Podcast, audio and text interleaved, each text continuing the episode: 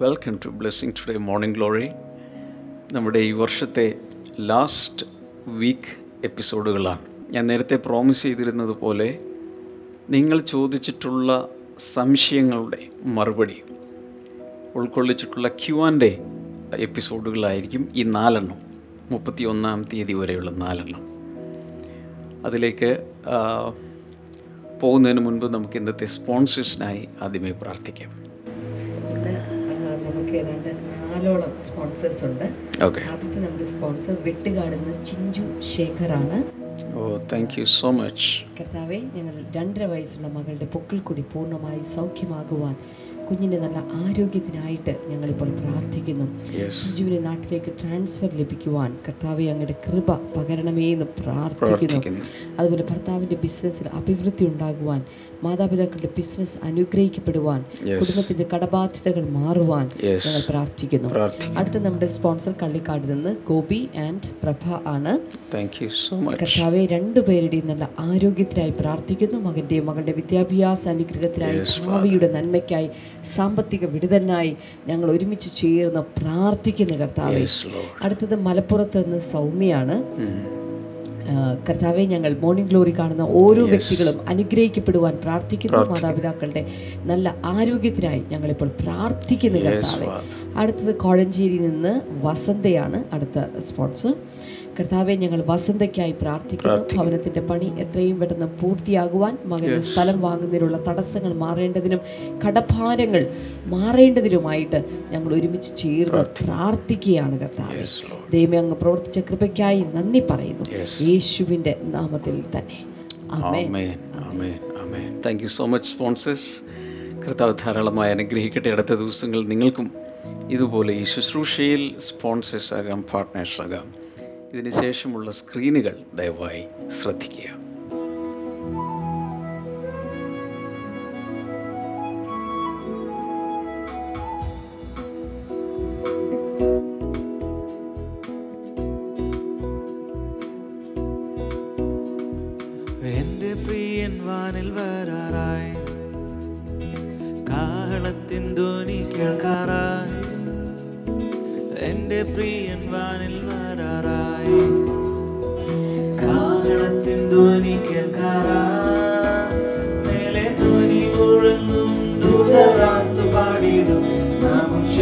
പാടും ദൂതർ തുല്യത മേഘധ്വനി മുഴങ്ങും ദൂതരാർത്തു പാടിടും നാമം ചേർന്ന് പാടും ദൂതർ തുല്യത പൂർണ ഹൃദയത്തോടെ ഞാൻ സ്തുതിക്കും.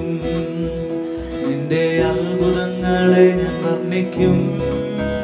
പൂർണ ഹൃദയത്തോടെ ഞാൻ സ്തുതിക്കും. നിന്റെ അത്ഭുതങ്ങളെ ഞാൻ വർണിക്കും. നാം സന്തോഷിച്ചിടും എന്നും സ്തുതി പാടിടും. എന്നെ സൗഖ്യമാക്കി വീണ്ടെടുത്തതാ. ഞാൻ സന്തോഷിച്ചിടും എന്നും സ്തുതി പാടിടും. എന്നെ സൗഖ്യമാക്കി വീണ്ടെടുത്തതാ. എന്റെ പ്രിയൻ വാനിൽ വരാറാ. കാണത്തിൻ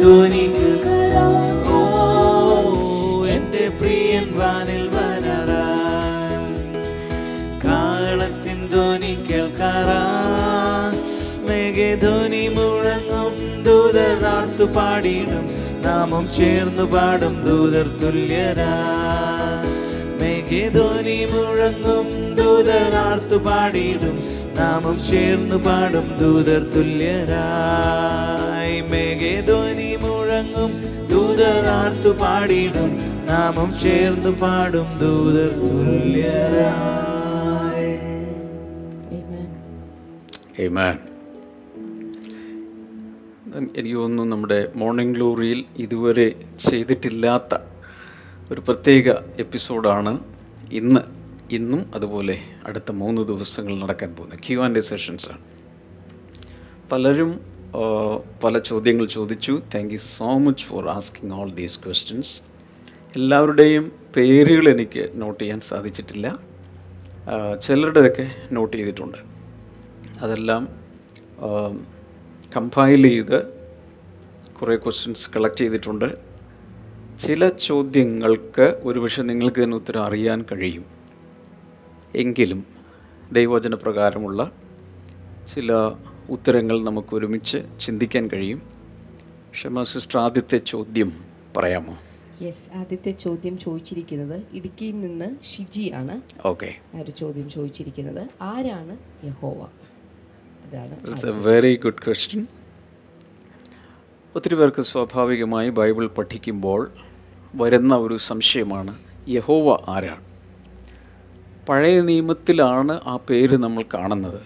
പുതിയ നിയമത്തിൽ ഒരിക്കൽ പോലും ആ പേര് നമ്മൾ കാണുന്നില്ല. അതുകൊണ്ട് തന്നെ പലർക്കൊരു സംശയം വരും ആരാണ് യഹോവ? പഴയ നിയമത്തിലെ യേശുവാണോ? അതോ പിതാവാണോ? പുത്രനാണോ? പരിശുദ്ധാത്മാവാണോ? ഇങ്ങനെയൊക്കെയുള്ള സംശയങ്ങൾ വരാം. ചില ഭാഗങ്ങൾ നമുക്കൊന്ന് നോക്കണം. Exodus chapter six and verse number three പുറപ്പാട് പുസ്തകം ആറ് മൂന്ന്. അവിടെ നമ്മളിങ്ങനെ കാണുന്നു. And I appear to Abraham appeared unto Abraham unto Isaac and unto Jacob by the of of Lord almighty but by my name Jehovah I was not known to them ഞാൻ അബ്രഹാമിനും ഇസഹാക്കിനും യാക്കോബിനും സർവശക്തിയുള്ള ദൈവമായിട്ട് പ്രത്യക്ഷനായി. ഓക്കെ എന്നാൽ യഹോവ എന്ന നാമത്തിൽ ഞാൻ അവർക്ക് വെളിപ്പെട്ടില്ല. വെളിപ്പെട്ടില്ല. അപ്പോൾ ഇവിടെ മോശയ്ക്കാണ് ഈ ഒരു നാമം വെളിപ്പെടുത്തി കൊടുക്കുന്നത്. അതിനു മുമ്പ് പല പല നാമങ്ങൾ വെളിപ്പെട്ട് വരുന്നുണ്ട്. ഉദാഹരണത്തിന് ഏറ്റവും ആദ്യത്തെ വചനം ആദിയിൽ ദൈവം ആകാശം ഭൂമിയും സൃഷ്ടിച്ചു. അവിടെ യഹോവ എന്നുള്ള പേരല്ല ഉപയോഗിച്ചിരിക്കുന്നത് എലോഹീം എന്നുള്ളൊരു നാമമാണ് ജനറലായിട്ട്. എന്നാൽ ഈ യഹോവ എന്നുള്ള പേര് ഒരു പ്രോപ്പർ നെയിമായിട്ട് ദൈവത്തിന്റെ സവിശേഷമായ ഒരു പേരായിട്ട് വെളിപ്പെടുത്തി കിട്ടുന്നത് മോശയ്ക്കാണ്. മാത്രമല്ല യഹോവ ഉപയോഗിച്ചുകൊണ്ടുള്ള പല കോമ്പിനേഷൻസ് അതിന് ശേഷം വരുന്നുണ്ട്. യഹോവ നിസി അതുപോലെ യഹോവ റോഹി അത് തുടങ്ങി ഒത്തിരി പേരുകൾ. യഹോവയുടെ കോമ്പിനേഷൻസായിട്ട് യഹോവ ഷാലോം യഹോവ ഷമ തുടങ്ങി പേരുകൾ പലതും അതിന് ശേഷം വെളിപ്പെടുന്നുണ്ട്. അപ്പോൾ നമ്മൾ മനസ്സിലാക്കേണ്ടത് ദ ഓൺലി ട്രൂ ഗാഡ് ഏക സത്യ ദൈവത്തിന് ദൈവം തന്നെത്താൻ വെളിപ്പെടുത്തിയ ഒരു പേരാണ് യഹോവ. യഹോവ. എബ്രായ ഒരു നാമമാണത്. ഇംഗ്ലീഷിലേക്ക് വരുമ്പോൾ ജഹുവ എന്നാണ് നമ്മൾ പറയുന്നത്.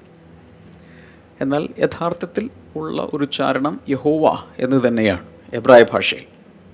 അപ്പോൾ അവരെ സംബന്ധിച്ചിടത്തോളം ദൈവം വെളിപ്പെടുത്തിയ ഈ പേര് യഹൂദന്മാരെ സംബന്ധിച്ചിടത്തോളം that was the most secret or the most holy name ഏറ്റവും വിശുദ്ധമായ ഒരു നാമമാണ്. ആ നാമത്തെ വൃഥ എടുക്കാൻ പോലും പാടുള്ളതല്ല. അതുകൊണ്ട് തന്നെ അന്നത്തെ വേദപണ്ഡിതന്മാർ ആ നാമം മുഴുവനായി എഴുതുവാൻ പോലും അവർക്ക് ഭയമായിരുന്നു. അല്ലെങ്കിൽ ബഹുമാനം വർദ്ധിച്ചിട്ട് ആ നാമത്തെ എഴുതാൻ പോലും അവർ ഭയന്നു. പലപ്പോഴും ആ നാമം എഴുതേണ്ട അവസ്ഥ വരുന്ന സമയത്ത് രണ്ട് മൂന്ന് കാര്യങ്ങൾ അവർ ചെയ്യുമായിരുന്നു. ഒന്ന് ആ പേരെഴുതുന്നതിന് പകരം ലോഡ് എന്നതിന്റെ അഡോണായ് എന്നുള്ള വാക്ക്.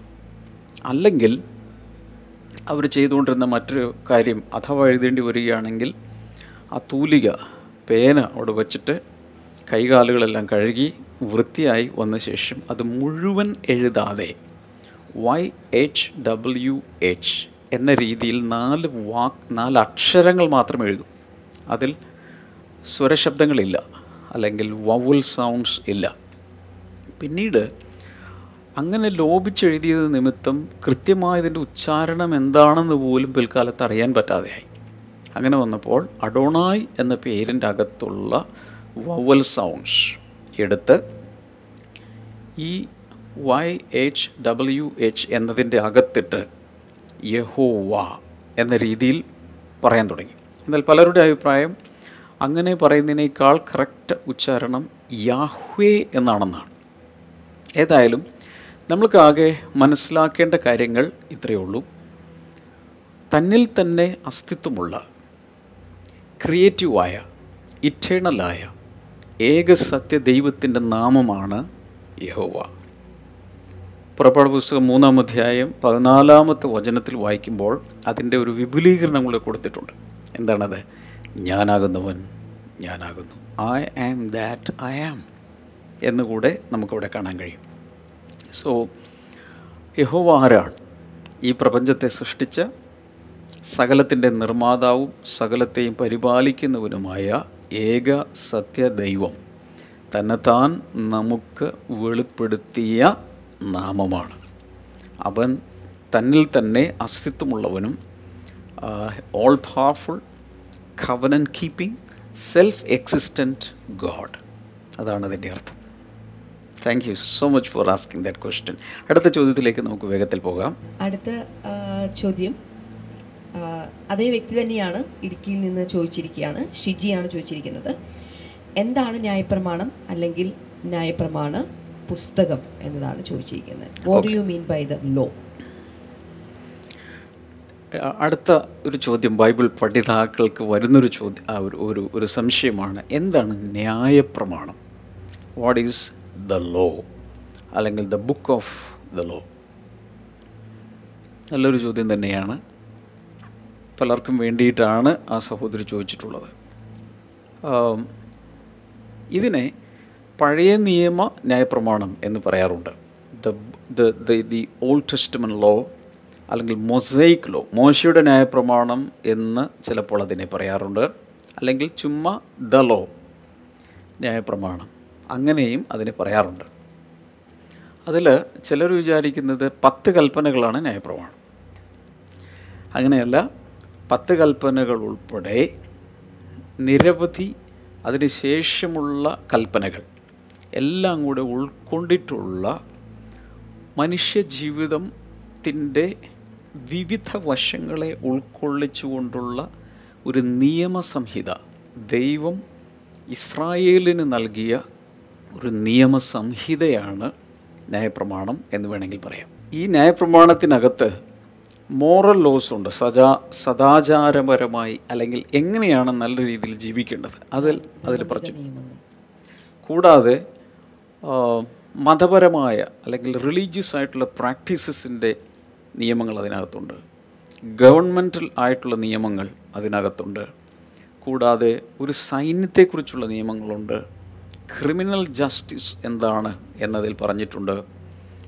എന്തിനു പറയുന്നത്? Commerce property rights slavery sexual relations marriage social interactions തുടങ്ങി നിരവധിയായ നിയമങ്ങൾ ഇത് കവർ ചെയ്യുന്നുണ്ട്. അത് കൂടാതെ പരിച്ഛേദന ആനിമൽ സാക്രിഫൈസ് ദൈവത്തിന് എങ്ങനെയാണ് മൃഗങ്ങളെ അർപ്പിക്കേണ്ടത് അതിൽ എങ്ങനെയാണ് മൃഗങ്ങളുടെ യാഗം കഴിക്കേണ്ടത്? പിന്നെ ശാപത്ത് എങ്ങനെയാണ് കഴിക്കേണ്ടത്? വിധവമാർക്കുള്ള നിയമങ്ങൾ അനാഥന്മാർക്കുള്ള നിയമങ്ങൾ ദരിദ്രർക്കുള്ള നിയമങ്ങൾ വിദേശികൾക്കുള്ള നിയമങ്ങൾ എന്തിനു പറയുന്നു? വീട്ടിൽ വളർത്തുന്ന മൃഗങ്ങൾക്ക് വരെയുള്ള നിയമങ്ങൾ അതിനകത്തുണ്ട്. എന്ത് കഴിക്കണം? എന്ത് കഴിക്കാൻ പാടില്ല അതെല്ലാം ഇതിനകത്തുണ്ട്. അത്രയ്ക്ക് സകല ഏരിയകളും കവർ ചെയ്തുകൊണ്ടുള്ള ഒരു വലിയ ഒരു നിയമസംഹിതയാണ് ദ ലോ മോശയിലൂടെയാണ് അത് ഇസ്രായേൽ ജനത്തിന് ലഭിച്ചത്. കൂടെ ചോദിച്ചിട്ടില്ലെങ്കിലും ചേർത്ത് പറയേണ്ട ചില കാര്യങ്ങൾ ഞാൻ ചേർത്ത് പറയുകയാണ്. ഈ ന്യായപ്രമാണം ഇന്ന് പ്രസക്തമാണോ? നമ്മളത് ഫോളോ ചെയ്യണം. ഉത്തരം നമ്മൾ ഫോളോ ചെയ്യേണ്ട ആവശ്യമില്ല. കാരണം രണ്ട് ഒന്ന് we are not the Jews നമ്മൾ യഹൂദന്മാരല്ല യഹൂദന്മാർക്കാണ് ഇത് കൊടുത്തത്. രണ്ട് Jesus fulfilled it on the cross of Calvary യേശു കർത്താവ് കാൽവരി ക്രൂശിൽ അത് നിവൃത്തിയാക്കി. ഇത് ഇസ്രായേലിലേർക്കാർക്കും അത് ശരിയായ രീതിയിൽ പാലിക്കാൻ കഴിഞ്ഞിട്ടില്ല. അതുകൊണ്ട് തന്നെ അത് അവർക്കൊരു വലിയൊരു ഭാരമായി മാറി. എന്നാൽ യേശു കർത്താവ് ന്യായപ്രമാണത്തിന് കീഴിൽ സ്ത്രീയിൽ നിന്ന് ജനിച്ച് ന്യായപ്രമാണത്തിന് കീഴിൽ തന്നെ വളർന്ന് ന്യായപ്രമാണം മുഴുവൻ നിവൃത്തിയാക്കി നമുക്കായി അവനെ ന്യായപ്രമാണത്തെ മാറ്റിത്തന്നു. അവനതിന്റെ ഫുൾഫിൽമെന്റാണ് കാൽവരി ക്രൂശിൽ ഇറ്റ് ഈസ് ഫിനിഷ്ഡ് സകലവും നിവൃത്തിയായി എന്ന് പറഞ്ഞപ്പോൾ ഈ ന്യായപ്രമാണം മുഴുവൻ അവൻ നിവൃത്തിയാക്കി. അതുകൊണ്ട് തന്നെ നമ്മൾ ആ നിയമസംഹിതകൾ പാലിക്കേണ്ട ആവശ്യം ഇല്ല. യേശു കർത്താവ് അതിനെ ഫുൾഫിൽ ചെയ്തിരിക്കുകയാണ്. എന്നാൽ ഒരു കാര്യം കൂടി ആ കൂട്ടത്തിൽ ചേർത്ത് പറയാൻ ആഗ്രഹിക്കുന്നത്. ന്യായപ്രമാണത്തിൽ അന്നും ഇന്നും എന്നും പ്രാബല്യത്തിലിരിക്കുന്ന കുറേ വശങ്ങളുണ്ട്. നിത്യമായ ചില വശങ്ങൾ. ഉദാഹരണത്തിന് നിരദേയമായ കർത്താവിനെ പൂർണ ഹൃദയത്തോടെ സ്നേഹിക്കണം. എന്ന് പറയുന്നത് അന്നും ഇന്നും എന്നും എല്ലാവരും പാലിക്കേണ്ടതാണ്. മോഷ്ടിക്കരുത് ഇന്നും ചെയ്യേണ്ടതാണ്. അതുപോലെ ഹൈജീനിക് ആയിട്ടുള്ള പല നിയമങ്ങൾ അത് അന്നും ഇന്നും പാലിച്ചാൽ നല്ലതാണ്. എന്നാൽ ഇന്ന് വന്നൊരു വലിയ വ്യത്യാസം എന്ന് പറയുന്നത് കഴിഞ്ഞ ചില എപ്പിസോഡുകളിൽ മോർണിംഗ് ഗ്ലോറിയിൽ ഞാനത് കവർ ചെയ്തിട്ടുണ്ട്. ഞാൻ അന്ന് പറഞ്ഞൊരു കാര്യം ഇതാണ് ഇന്റേണലൈസേഷൻ ഓഫ് ദ ലോ കർത്താവ് ഇങ്ങനെ പറഞ്ഞു ഞാൻ എന്റെ ന്യായപ്രമാണത്തെ എന്റെ ആത്മാവിനാൽ അവരുടെ ഉള്ളിൽ എഴുതി വയ്ക്കും അല്ലെങ്കിൽ ഉള്ളിലാക്കി വയ്ക്കും ഹൃദയത്തിന്റെ മാംസ പലകമേൽ ഞാനത് എഴുതും. അങ്ങനെ യേശു കർത്താവ് തന്റെ പരിശുദ്ധാത്മാവിലൂടെ നമ്മുടെ അകത്ത് അവൻ അത് എഴുതി. സോ ഇന്ന് നമ്മുടെ അകത്ത് ആ ന്യായപ്രമാണം അഥവാ പുതിയ നിയമത്തിൽ നമ്മൾ അനുഷ്ഠിക്കേണ്ട ന്യായപ്രമാണത്തെ അകത്ത് അവനാക്കി വച്ചിരിക്കുകയാണ്. മാത്രമല്ല അതിന്റെ എല്ലാത്തിന്റെയും കൂടി ആകത്തുക എന്ന് പറയുന്നത് സ്നേഹമാണ് എന്ന് നമ്മൾ കണ്ടു. സോ ന്യായപ്രമാണം എന്ന് പറഞ്ഞാൽ മോശയിലൂടെ ഇസ്രായേൽ ജനത്തിൽ നൽകിയ നിരവധി വകുപ്പുകളും ഉപവകുപ്പുകളുമുള്ള വലിയൊരു സംഹിതയാണ് അത് യേശു കർത്താവ് ക്രൂശിൽ നിവൃത്തിയാക്കി. നമ്മൾ അതിൽ നിന്ന് ഇന്ന് വിമുക്തരാണ്. പരിശുദ്ധാത്മാവ് നമ്മുടെ അകത്ത് ഒരു ന്യായപ്രമാണത്തെ എഴുതിയിരിക്കും യെസ് അടുത്ത ചോദ്യം. മൂന്നാമത്തെ ചോദ്യം ഇതാണ്. Can I eat food offered by unbelievers അവിശ്വാസികൾ നൽകുന്ന ഭക്ഷണം എനിക്ക് കഴിക്കാമോ? Is it dangerous to eat food sacrifice to idols വിഗ്രഹങ്ങൾക്ക് അർപ്പിച്ച ഭക്ഷണം കഴിക്കുന്നതിൽ അപകടം ഉണ്ടോ?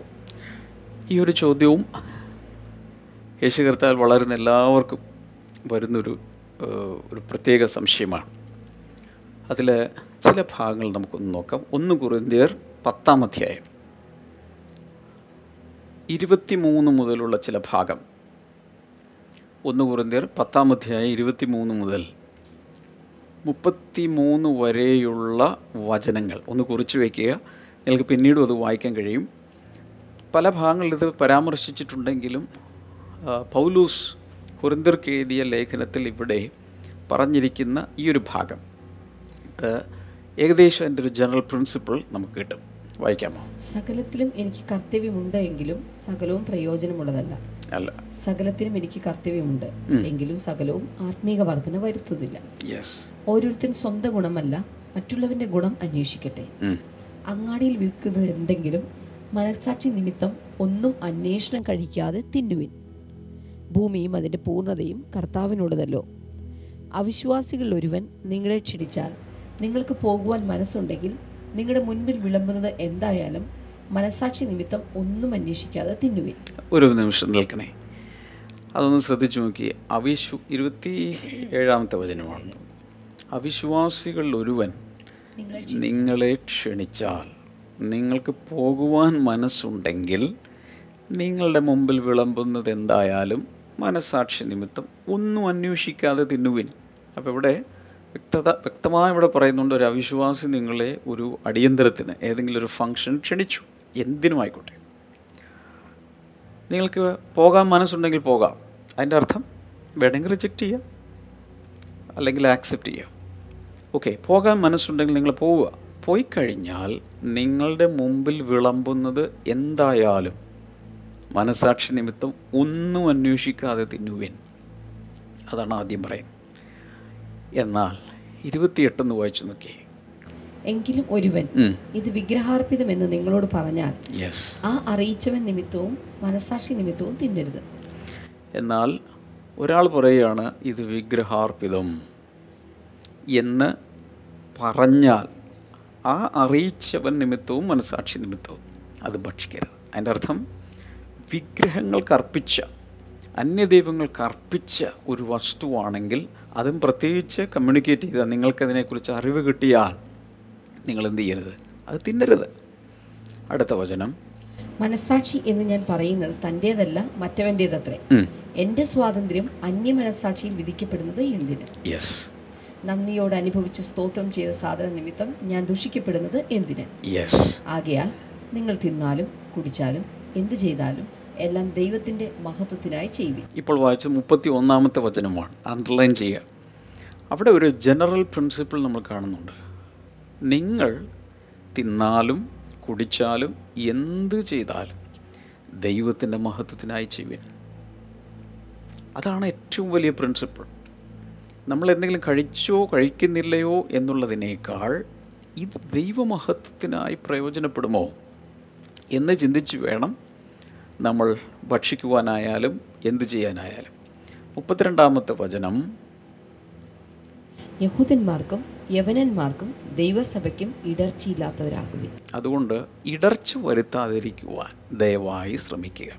യഹൂദന്മാർക്കാകട്ടെ യവനന്മാർ അഥവാ ഗ്രീക്കുകാർ ദൈവസഭ. ഇങ്ങനെ മൂന്നായിട്ടാണ് ലോക ജനതയെ പോലൂസ് തിരിക്കുന്നത് ഈ മൂന്ന് കൂട്ടർക്ക് ഇടർച്ചയില്ലാതെ ജീവിക്കുക. ഒരു വാക്യം കൂടി വായിക്കാം. അടുത്തൊരു മുപ്പത്തി മൂന്നാമത്തെ വചനം. ഞാനും എന്റെ ഗുണമല്ല. പല രക്ഷിക്കപ്പെടേണ്ടതിന് അവരുടെ ഗുണം തന്നെ അന്വേഷിച്ചുകൊണ്ട് എല്ലാവരെയും എല്ലാം കൊണ്ടും പ്രസാദിപ്പിക്കുന്നുവല്ലോ. അദ്ദേഹം പറയുന്നത് ഞാനും എന്റെ ഗുണമല്ല. പലർ രക്ഷിക്കപ്പെടേണ്ടതിന് അവരുടെ ഗുണം തന്നെ അന്വേഷിച്ചുകൊണ്ട് എല്ലാവരെയും എല്ലാം കൊണ്ടും പ്രസാദിപ്പിക്കുന്നുവല്ലോ. പൗലോസിന്റെ ഒരു പോളിസി ഇതായിരുന്നു താൻ ആർക്കും ഒരു ഇടർച്ചയാകാതിരിക്കാൻ വേണ്ടി എല്ലാവർക്കും വേണ്ടി താൻ ഇടർച്ച മാക്സിമം ഒഴിവാക്കി. മറ്റൊരു ഭാഗത്തൊക്കെ പറയുന്നുണ്ട് ഞാൻ മാംസം കഴിക്കുന്നത് മറ്റൊരാൾക്ക് ഇടർച്ചയാണെങ്കിൽ അവന്റെ മുമ്പിലിരുന്ന് ഞാൻ മാംസം കഴിക്കുന്നില്ല. ഞാൻ പ്രൈവറ്റായിട്ട് കഴിച്ചോളാം. അത് നിമിത്തം അയാൾക്കൊരു ഇടർച്ച ഉണ്ടാകുന്നില്ല. കാരണം ആഹാര രീതികളിലും വസ്ത്രധാരണ രീതികളിലുമൊക്കെ എല്ലാ സംസ്കാരങ്ങളിലും വ്യത്യാസമുണ്ട്. അപ്പോൾ രക്ഷിക്കപ്പെട്ട ശേഷം ഒരേ ദൈവത്തിന്റെ കുഞ്ഞുങ്ങളായി മാറിക്കഴിഞ്ഞാലും ഇങ്ങനെയുള്ള കൾച്ചറൽ ലൈഫ് സ്റ്റൈൽ ഡിഫറൻസസ് പലപ്പോഴും പലരും അഭിമുഖീകരിക്കാറുണ്ട്.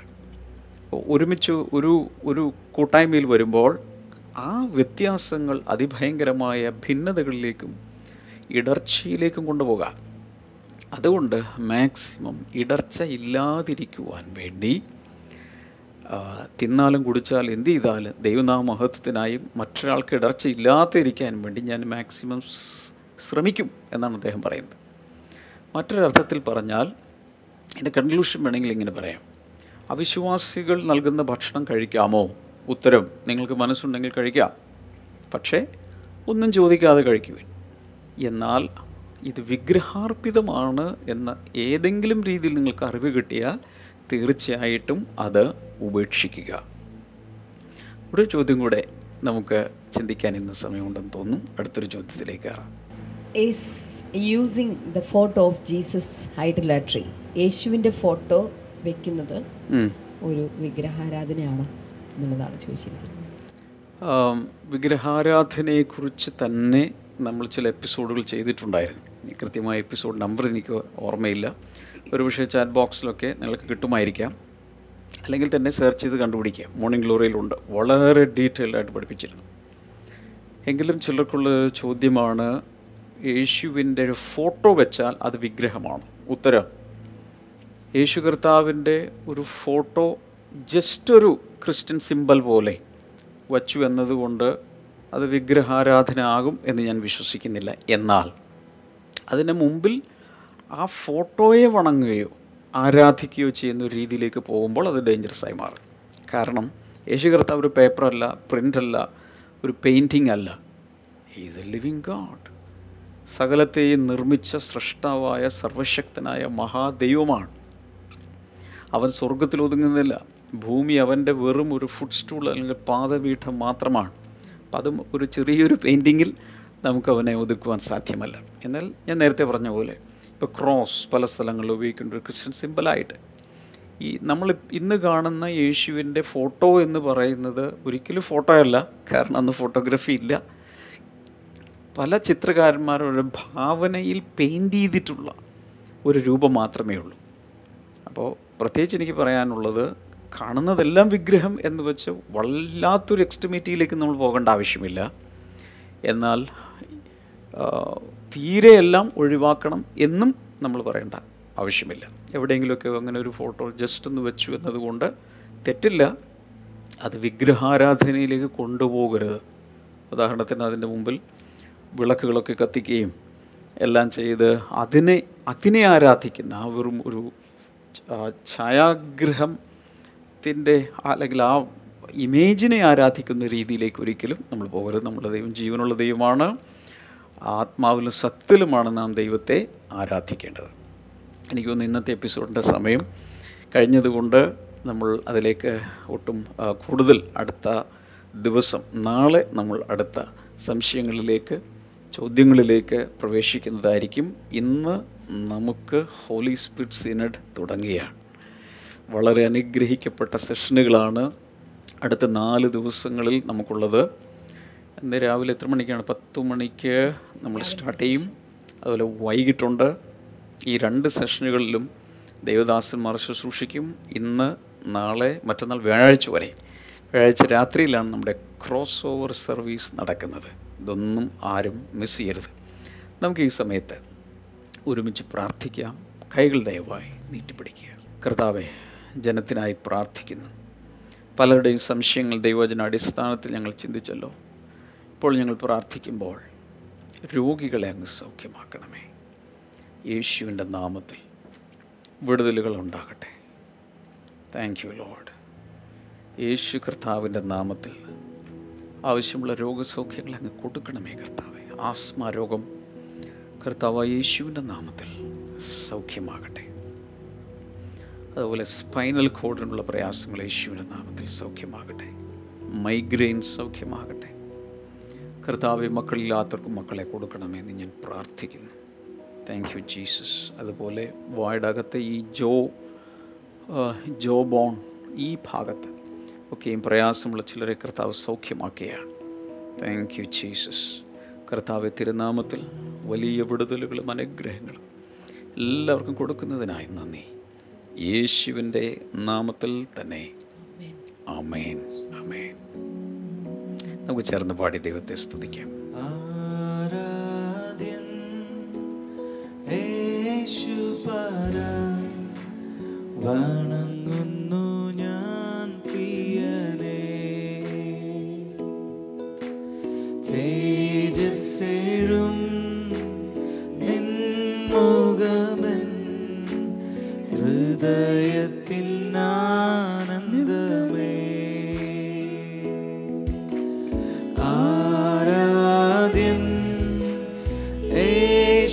fará.